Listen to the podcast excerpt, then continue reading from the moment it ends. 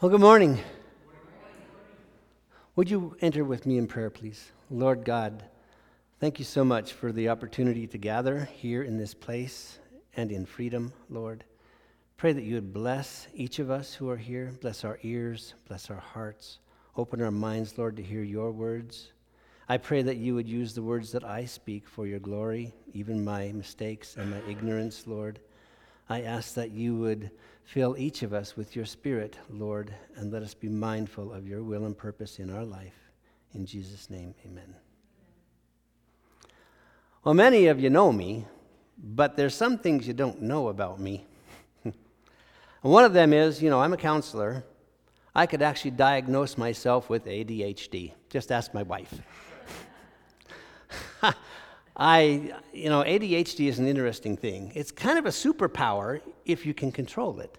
Because inside my head and other folks with ADD or ADHD, there's these little synapses, they're like stars. And so I could be thinking of one thing, like I need to go out to the garage and do something, and on my way, I see a, I don't know, um, something the dog needs, and then I'm over there, and then I forget that, and then I go over there, and then this sparks, and all the time to even complicate that matter. Not only am I ADHD, but I'm also an extrovert. Mm-hmm. Now, an extrovert processes things out loud, right? So when I'm thinking about all these things, oh, the dog needs water, I got to go pick up that thing in the garage, I got to go work in the library, all that's coming out of my mouth out loud. And guess who gets to hear me? Carrie. I drive her insane because I speak my thoughts out loud. So I don't know if you're familiar with the Myers Briggs or not, but I, on the Myers Briggs, am an extrovert, intuitive, feeler, perceiver, ENFP. I live in the clouds. I can see around corners and look down deep inside of meanings and so forth. Makes me a great counselor and a terrible husband for someone like my wife. Because she, on the Myers Briggs, is an ISTJ, completely the opposite. She's an introvert. She processes internally. She's subject, right?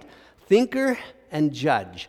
She has to have everything in an orderly fashion. It all has to be in line, logical, linear. And I'm all the way up here.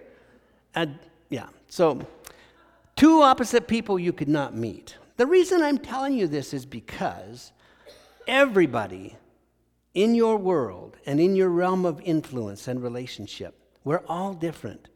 You couldn't be more different than me and Carrie, but we managed to make it work.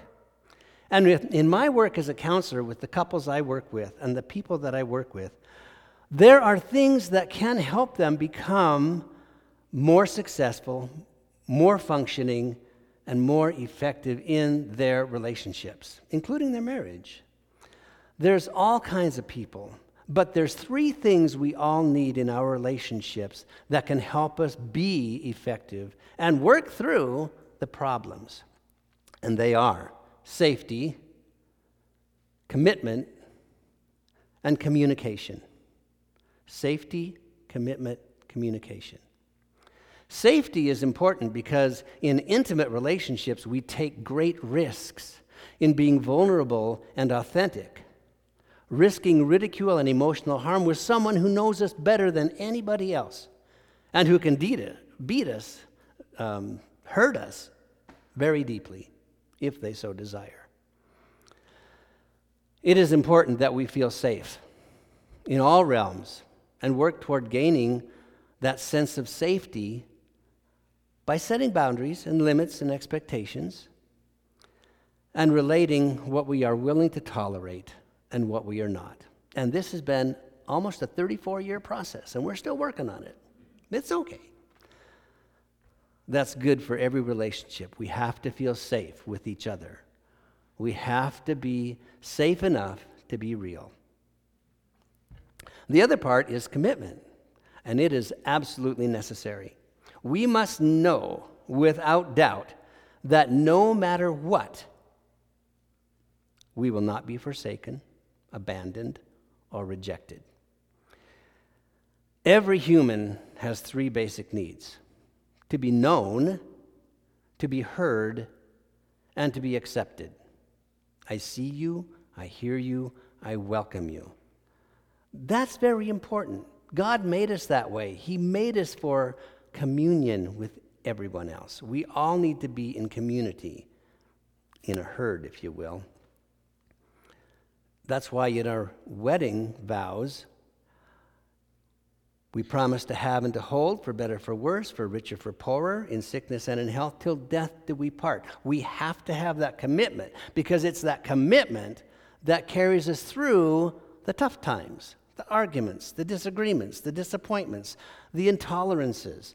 If I know you're going to be with me no matter what, I can continue to be me and work toward being a better me. I think that's why God put Carrie and I together. Because I needed her strength and her stability to cause me to work, to slow down, come down from the clouds, and think about things a little bit slower and deeper so that she and I could get along. And I draw her out. Oh, that's hard for her.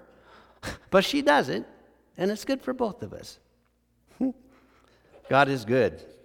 It is the knowledge that someone will always be with us that leads us into taking greater risks toward love.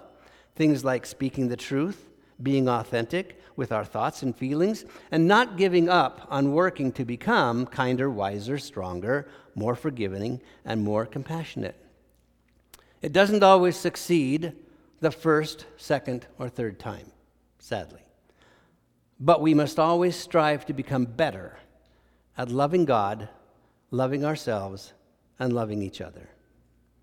Communication is the last of the three but oh so important because that is the channel by which we establish safety and commitment.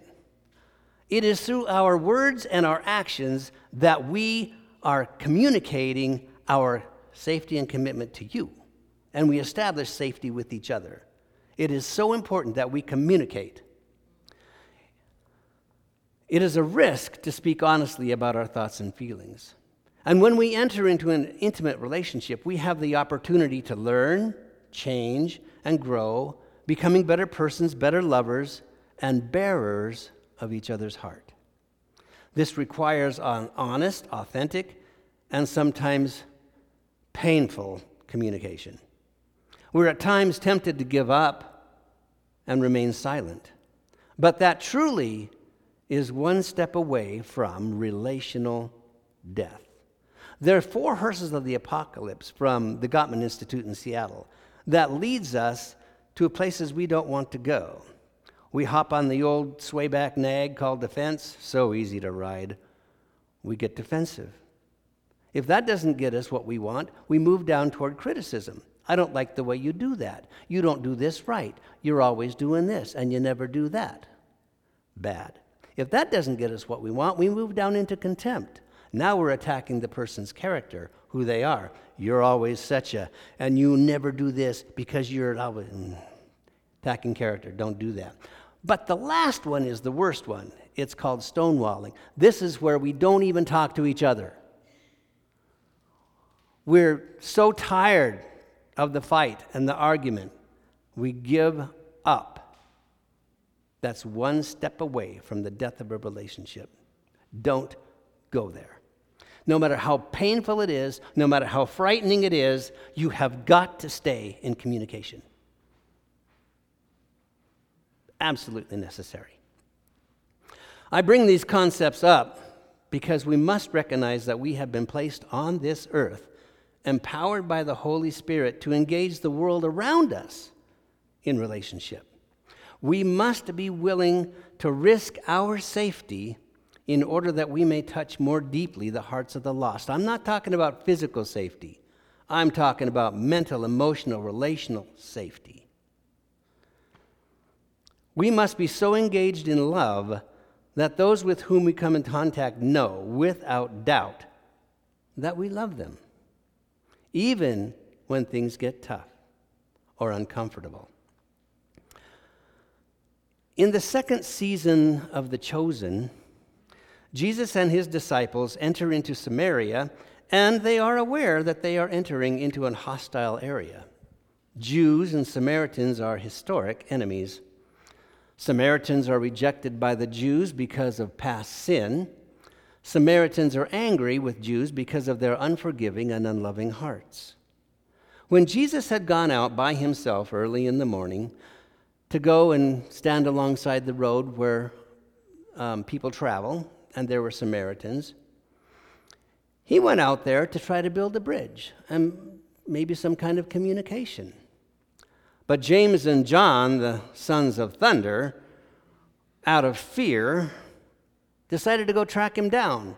And when they went out there, and the Samaritans, just because of their historic rejection by the Jews, were not happy that they were there. So they were, you know, saying negative things to them and calling them names, and I think they even threw rocks. How do you think James and John responded? In like mind, throwing out terrible words, negativity, and Jesus rebuked them. Why? because we're supposed to love even our enemies, and they came and ruined the whole scenario. Mm. Could it be that we are now exhibiting those same kinds of prejudices and divisions which threaten our ability to obey the Lord's command to go and make disciples of all men? I don't believe it is our call to judge anyone. In fact, when Jesus first came, even he did not come to judge.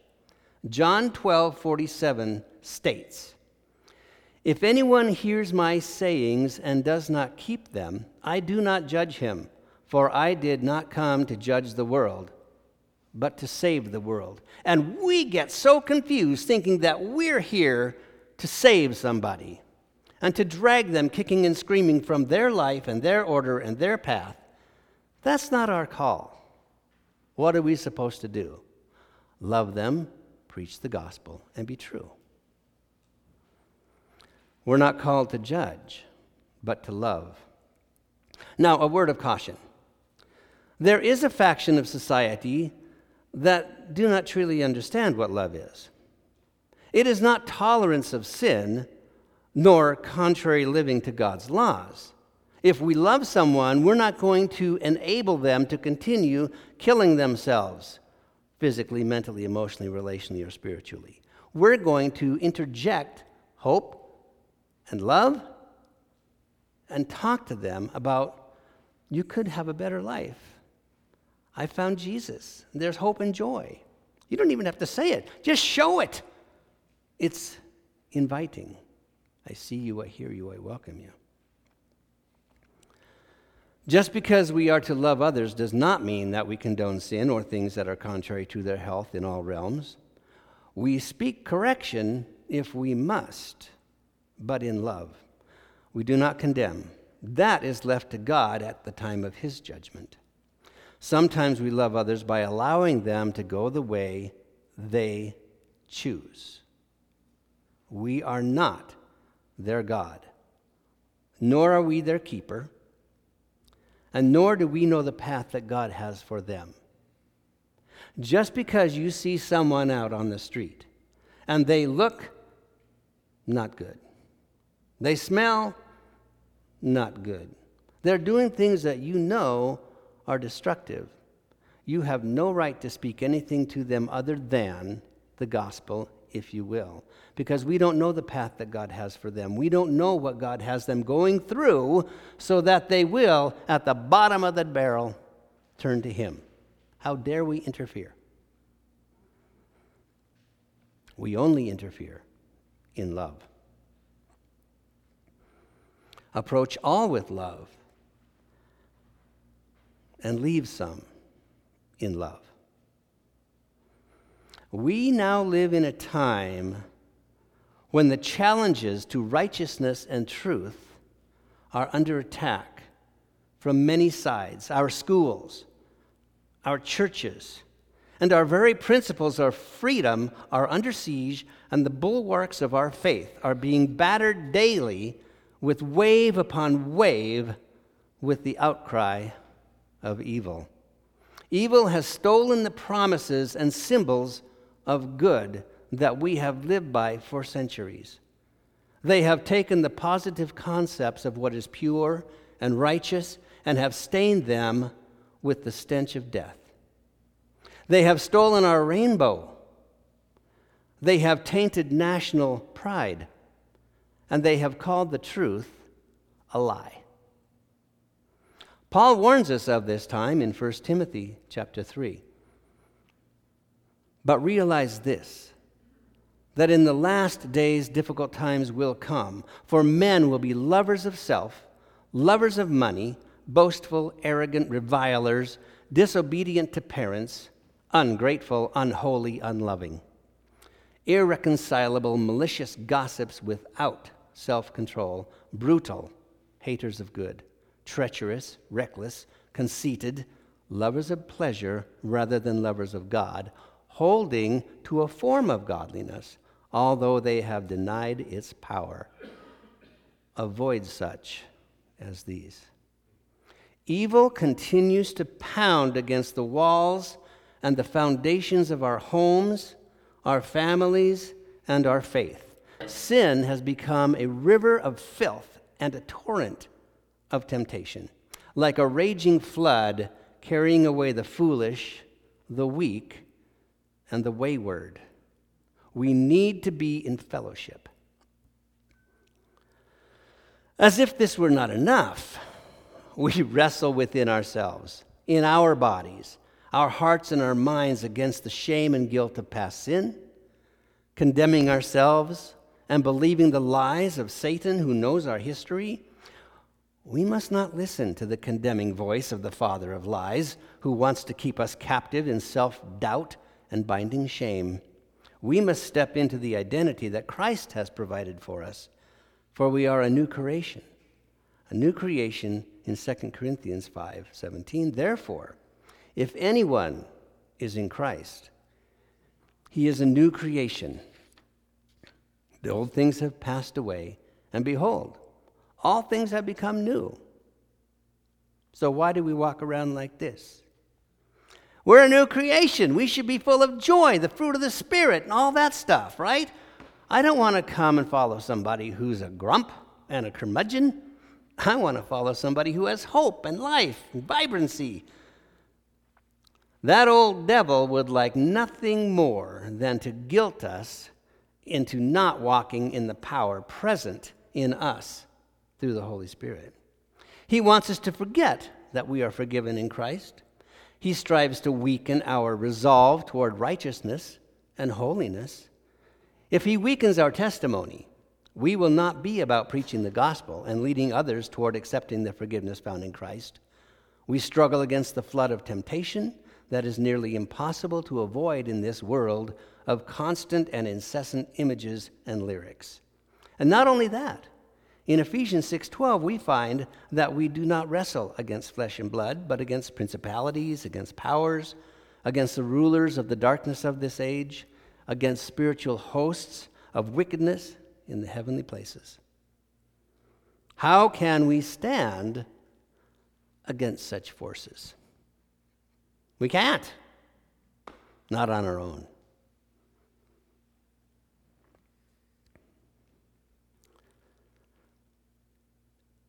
There's a quote by Anthony Liccione, which I really like.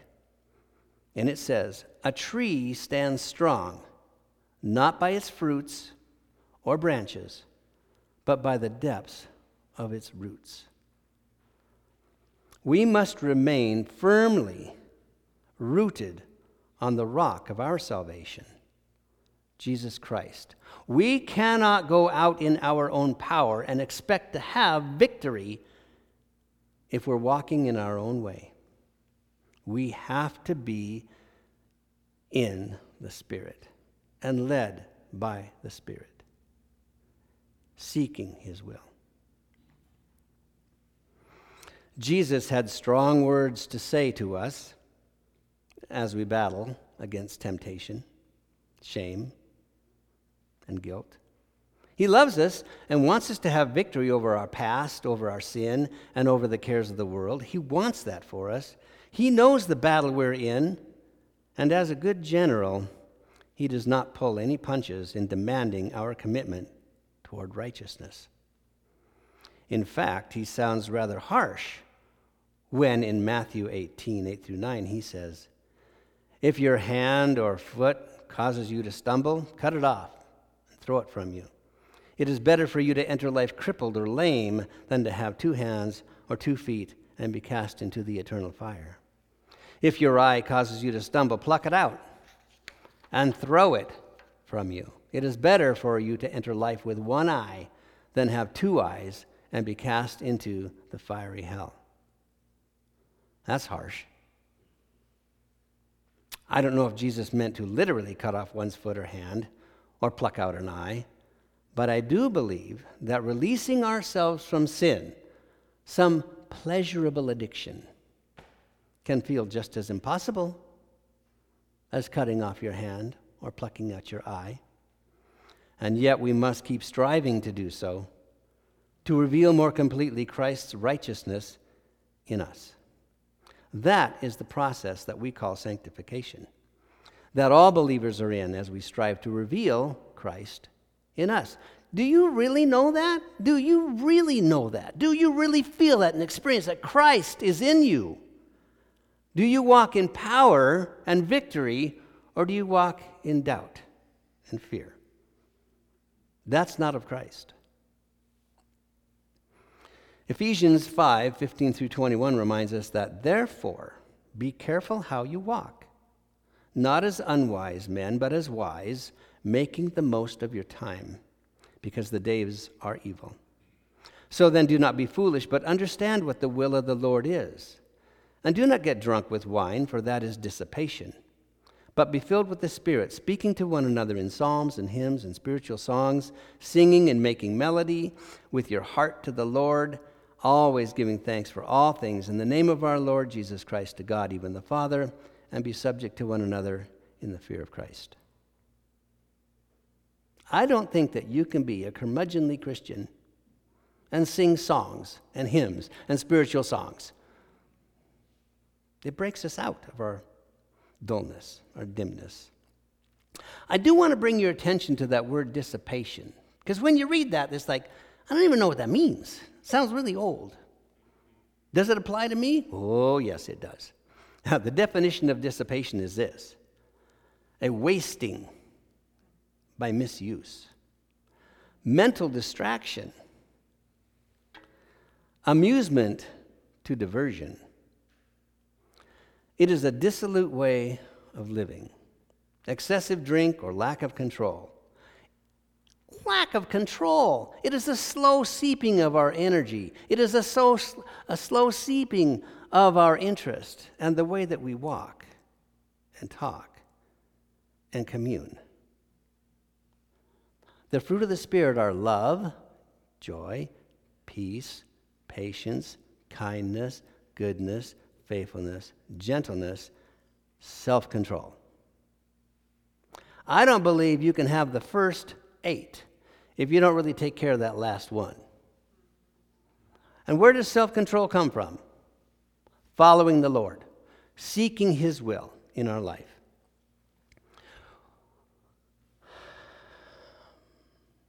We must be careful how we speak to ourselves and of what we believe about ourselves. We must realize that in this battle, we cannot give in to the luxury of blaming ourselves, our parents, our teachers, or God for the terrible things that have happened to us or that we have happened upon others. We are weakened if we dwell in that place of negative thought. We must acknowledge and accept the truth of Romans 8 1 through 9. There is therefore now no condemnation for those who are in Christ. For the law of the Spirit of, in Jesus Christ has set you free from the law of sin and death. For what the law could not do, weak as it was through the flesh, God did. God did. Sending his own Son in the likeness of sinful flesh and as an offering for sin. He condemned sin in the flesh so that the requirement of the law might be fulfilled in us, who do not walk according to the flesh, but according to the Spirit. Are we? For those who are according to the flesh set their minds on the things of the flesh, but those who are according to the Spirit, the things of the Spirit.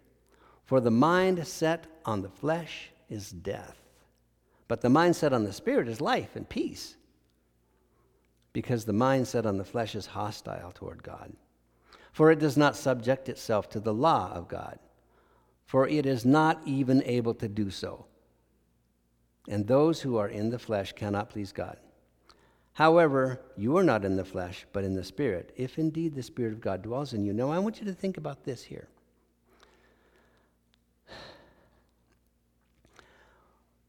I'm going to go back here to because the mind set on the flesh is hostile toward God, for it does not subject itself to the law of God, for it is not even able to do so. And yet, we sometimes expect others who do not know Christ, who are not saved, who do not contain the Spirit in them, to act as if they do.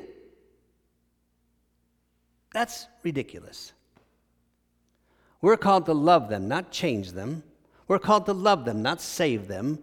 We're called to love them, not judge them. They can't do what we can do because we have Christ. Our call is to love them and in that love encourage them to change. We can do this. We can stand firm against the world and for the truth of the gospel. We can be that tree, that stanchion, planted firm on the foundation of Christ, who is our rock standing firm against the torrential flood of evil that is sweeping away so many people, sweeping them away in today's confused, divided, and angry world.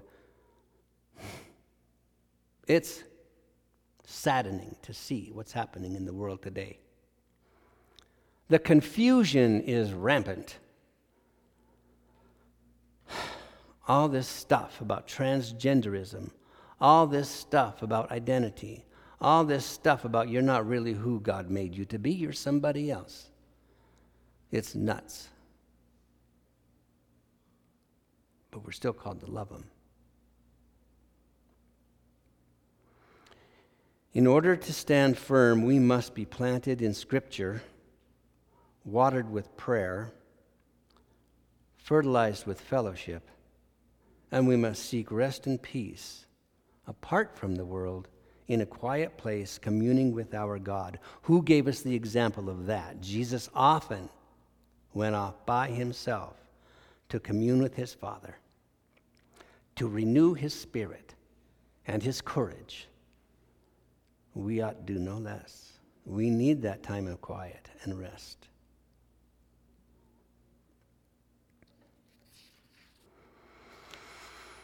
Jesus makes us a promise recorded in Matthew 24, he states, Many false prophets will rise up and deceive many. And because lawlessness will abound, the love of many will grow cold. But he who endures to the end shall be saved. Praise God. That should bring us joy and hope. Let me end with this word from our Lord recorded in John 8 12. Then Jesus again spoke to them, saying, I am the light of the world. He who follows me will not walk in darkness, but will have the light of life. In this darkening world, we must be the light that shines in the darkness.